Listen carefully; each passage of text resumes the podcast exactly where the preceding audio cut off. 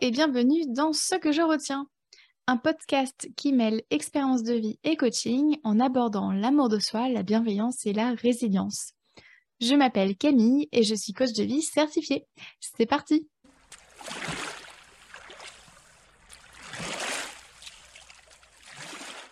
Aujourd'hui, je souhaite t'expliquer ce que je retiens de mon défi euh, de 30 jours de yoga. Alors, euh, grande annonce, dans ma vie, euh, je suis devenue sportive.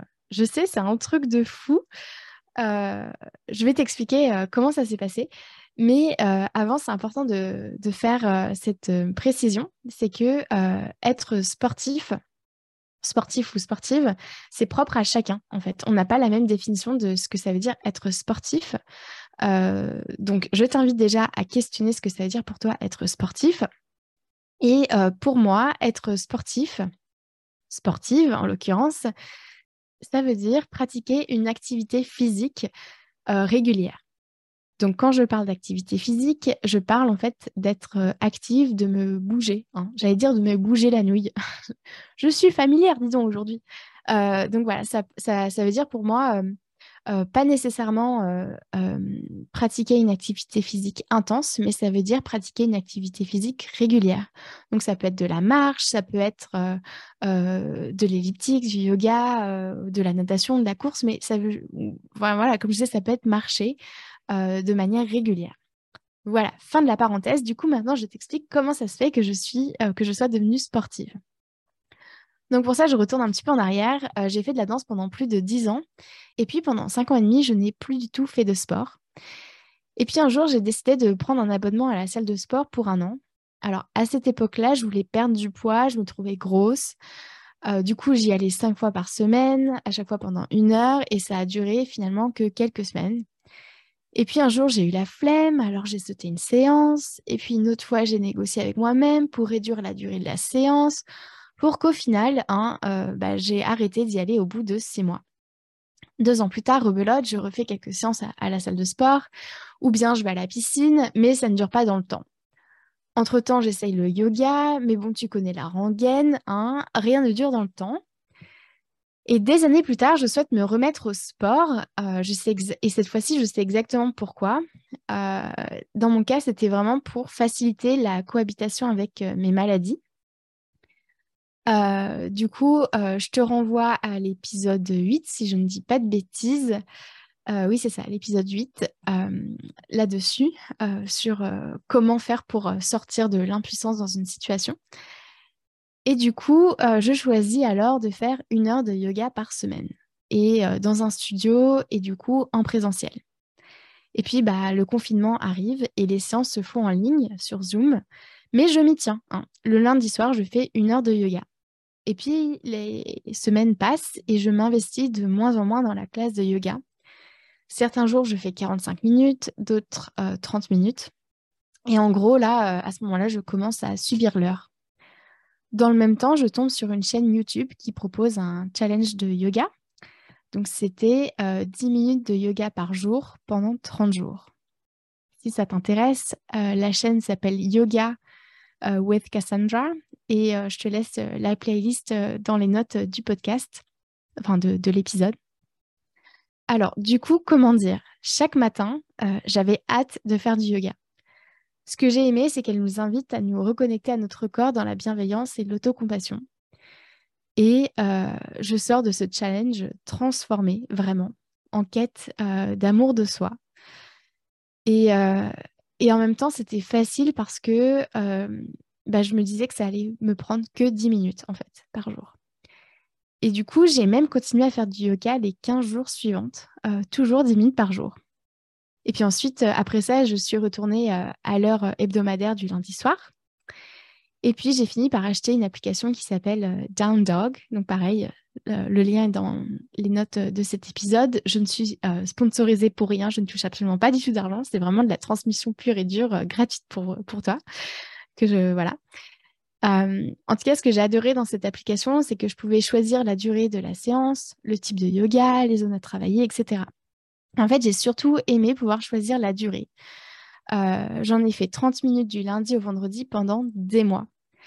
Et les jours où je ne voulais pas en faire, j'allais marcher à la place. Euh, ce que j'aimais bien faire, c'était notamment marcher une heure avant d'aller dormir. Euh, c'était pendant l'hiver. Alors oui, il faisait froid, mais en marchant, j'avais pas froid du coup. Et puis je pouvais euh, regarder les étoiles. Et moi, j'adore les étoiles. J'adore, ça. Du coup, c'était, un bon compromis. voilà, ça ça me plaisait bien. Et, et, puis, du coup, j'ai fini par rejoindre, des mois plus tard, le centre de fitness d'un hôtel à côté de chez moi.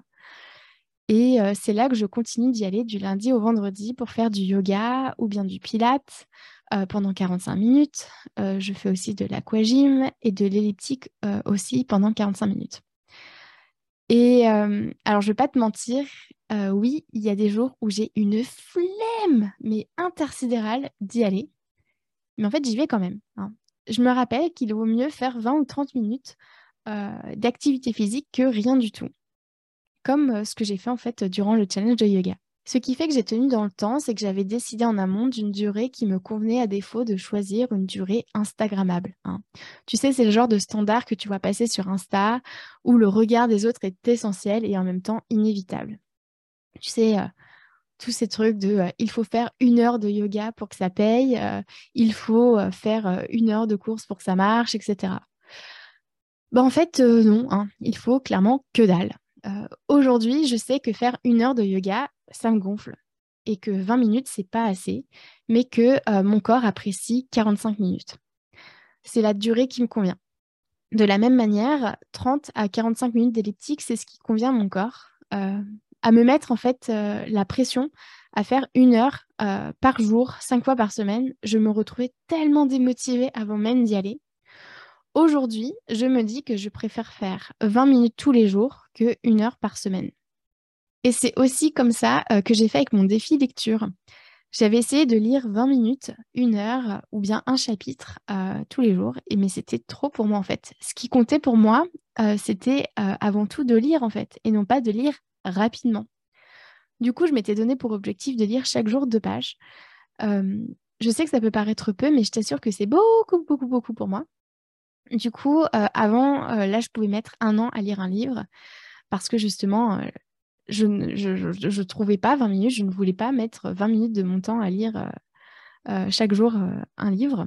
Et du coup, à présent, en fait, j'arrive à lire plusieurs livres par an, justement parce que je joue sur la régularité et non la quantité je préfère lire euh, un petit peu tous les jours euh, que de lire euh, par, par grande session, en fait, tout simplement. voilà pour ça, pour ce parallèle avec la lecture. Et en fait, cette histoire de régularité, bah, je peux l'appliquer à plusieurs domaines de vie. Ranger un petit peu chaque jour au lieu de perdre un temps le week-end pour te ranger. Prendre chaque jour quelques minutes que pour moi au lieu de tirer sur la corde pendant des jours pour me prendre une heure le samedi Surtout qu'en me concentrant sur la quantité, bah, en fait, je perds du temps. Alors attends, là, faut que je t'explique. Comme je n'ai pas envie de passer une heure à faire du yoga, je négocie avec moi-même avant et pendant la séance. Ce temps-là, j'aurais pu l'utiliser pour faire quelque chose de sympa, euh, me reposer, etc. Et puis surtout, n'étant pas 100% euh, disponible à l'activité ou, à la tâche, eh bien, je la bâcle, je la fais moins bien et du coup, je me retrouve à avoir perdu du temps aussi après coup, hein, car il me faudra forcément solliciter de l'énergie à nouveau pour obtenir une qualité souhaitable. Du coup, ce que je retiens de mon euh, défi de yoga de 30 jours, c'est que se donner un objectif inatteignable, c'est s'empêcher de l'atteindre. Alors, pour illustrer mon propos, je te propose euh, le scénario suivant. Quel scénario est-il préférable pour ton corps? Manger 5 fruits et légumes par jour pendant 30 jours ou bien manger l'équivalent de 30 jours euh, de fruits et légumes en une journée, ce qui représente du coup 150 fruits et légumes euh, en une fois. Je pense qu'on sera d'accord là-dessus. Hein, euh, c'est la régularité qui sera préférable. dans ce cas-là, vaut mieux manger un petit peu de fruits et légumes chaque jour plutôt que d'attendre une journée dans le mois et de manger tous les fruits et légumes. Euh, clairement, le corps a besoin de, régularité en fin de compte. Ainsi, pour tenir une habitude ou atteindre un objectif, il vaut mieux viser la progression que la perfection. En mon sens, progresser, c'est se détacher de la quantité pour se concentrer sur la qualité et la régularité. Petite parenthèse, si tu veux savoir comment instaurer une habitude, je te renvoie à l'épisode 10 du podcast. Mais pour viser la progression et non la perfection, il y a une question à se poser. Est-ce que fait à 70% ne vaut pas mieux que euh, pas fait du tout? En visant les 70% de réalisation, je me donne les moyens d'atteindre un résultat possible. Tandis qu'en visant le 100%, la perfection, eh bien, je m'auto-sabote. En effet, chercher à atteindre la perfection, c'est se tirer une balle dans le pied puisque la perfection est inaccessible. En visant la perfection, on s'interdit donc d'échouer. Or, pour réussir, il faut échouer. Pour marcher, il faut tomber. Le problème n'est donc pas de tomber, mais de savoir se relever. Se donner un objectif inatteignable, c'est s'empêcher de l'atteindre. En revanche, se résoudre à baisser nos propres attentes, c'est s'offrir l'opportunité de progresser. C'est accepter que ce ne sera pas parfait, mais au moins que ce sera fait. Ainsi, si tu souhaites atteindre un objectif, je t'invite à te demander ceci. Qu'ai-je à gagner à réussir? Qu'ai-je à perdre à réussir? Qu'ai-je à gagner à échouer? Et qu'ai-je à perdre à échouer? Ensuite, une fois que tu as obtenu le résultat, que ce soit une réussite ou un échec, questionne-toi. Pourquoi ai-je atteint ce résultat? Qu'est-ce que je veux faire pareil et qu'est-ce que je veux faire différemment? Et demande-toi pourquoi dans les deux cas. Et enfin, qu'ai-je appris de ce résultat? En mon sens, cette question est très importante car euh, elle nous permet de retirer euh, quelque chose de positif de l'échec. Personnellement, je n'aime pas utiliser le mot échec, ni même échouer, car je trouve qu'ils mettent la pression. Ils nous emprisonnent dans la case euh, perdue, en fait. Et du coup, je préfère parler d'apprentissage. Tu le sais peut-être, euh, je suis aussi enseignante et éducatrice spécialisée dans la petite enfance. Et euh, les enfants, bah, pour qu'ils apprennent à marcher, eh ben, il faut qu'ils apprennent à tomber. Et en se relevant, ils apprennent de leur chute. C'est pour ça que plus ils s'entraînent à marcher, moins ils tombent. Ils se servent de leur chute, donc de leur échec, pour mieux marcher. C'est ce qu'on appelle un apprentissage. Eh bien, pour les adultes, c'est la même chose. Tu as des apprentissages à tirer de chaque expérience de vie. Que tu aies atteint ton objectif ou non, tu peux décider de le voir comme un échec et du coup te laisser tirer vers le bas, ou bien comme un apprentissage et t'en servir pour rebondir plus haut. Voilà pour aujourd'hui. Et toi, que retiens-tu de cet épisode?